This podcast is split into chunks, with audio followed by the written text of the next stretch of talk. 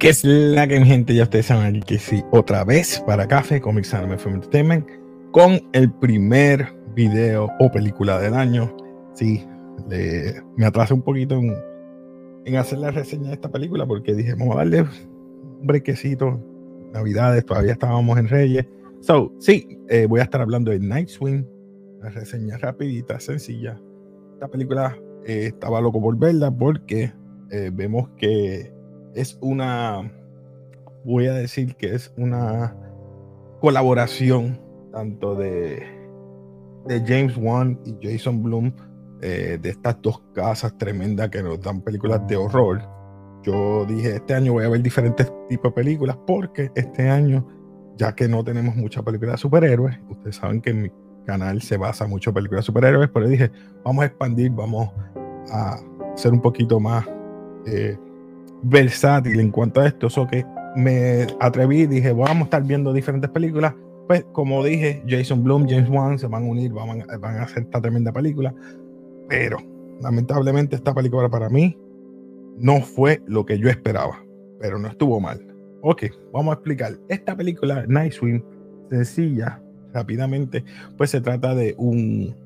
Eh, vamos, a, vamos a hacerlo por, por, por acto. El primer acto nos presenta en el año 92 eh, Rebeca, o esta niña que está ayudando a su hermano a buscar un bote. El hermano está enfermo, ¿verdad? Está encamado de, un algo, ¿verdad? Casi para, ¿verdad? Está encamado. Y ella va a la piscina porque el bote que le estaba buscando resurgió. Y cada rato, pues ella va y lo busca. Y lamentablemente, ella se ahoga este ente que la hunde en, la piscina y no, y no vemos más nada y cortamos al presente. Este es ya el segundo acto cuando nos presenta a la familia Waller, que por, de hecho está de Wyatt Russell, que es como Ray Waller, Karen Condon, Eve Waller, no sé por qué pusieron aquí Eve Walter, son la familia Waller, Izzy Waller, que es la hija mayor, y el hijo menor, que es Waller, y se basa en esta familia el cual su padre eh, tiene esta, eh, él es un jugador de pelota profesional, el cual se tiene que retirar porque está padeciendo de algo físico degenerativo y ahora tiene que estar ¿verdad? retirado.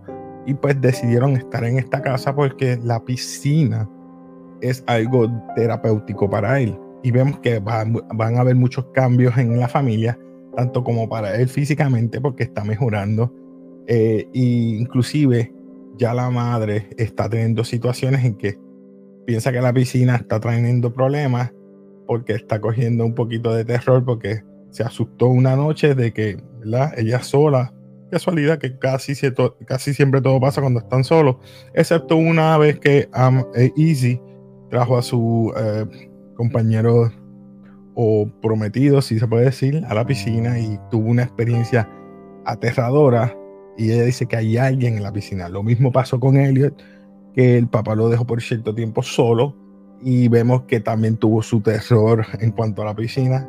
Eh, y vemos que hay un ente que está persiguiendo a esta familia dentro de lo que se trata de la piscina.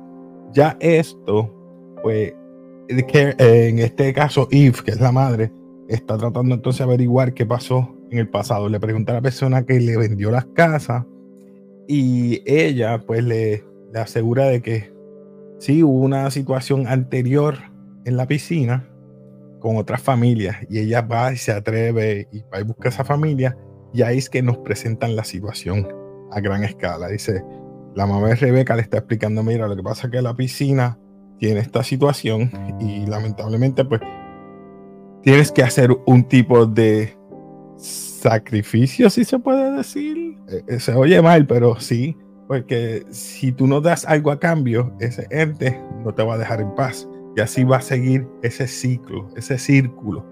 Y ellos pues deciden entonces dejar eso y entonces empieza el ente a perseguir la, tanto el padre de familia que ha tenido una cortadura y es como que de esta manera marca quién es la persona que él va a, a poseer básicamente y esta, viene esta pelea entre el acto final, la tercera parte, empieza a pelear con la familia y él se da cuenta que el ente está tratando de coger al hijo menor y él se sacrifica por la familia y color incolorado, así es que termina la película, él tratando de salvar a su familia para evitar, ¿verdad?, de que se muera alguno de ellos. Y en sí, en fin, la película no quedó mala. La película quedó bien. Pero a mí me dejó mucho por desear, viniendo de estos dos caballeros, como dije, James Wan a la izquierda, James Wan a la derecha, Blumhouse y Atomic Monster. Yo dije, está bien, la película no fue gore, no fue tampoco exagerado, pero tampoco fue una película que tú digas, hay muchos jump scares, hay muchos que te va a brincar y te va a asustar. No, es más bien un drama. Y a los últimos 30 minutos fue que vino a, desarrollarse un poquito mejor. Eh, yo, pues, le voy a poner aquí, vamos a poner, vamos a, a reitearla. Lamentablemente, tenemos basura, mediocre, no, reconocimiento, memorable y legendario.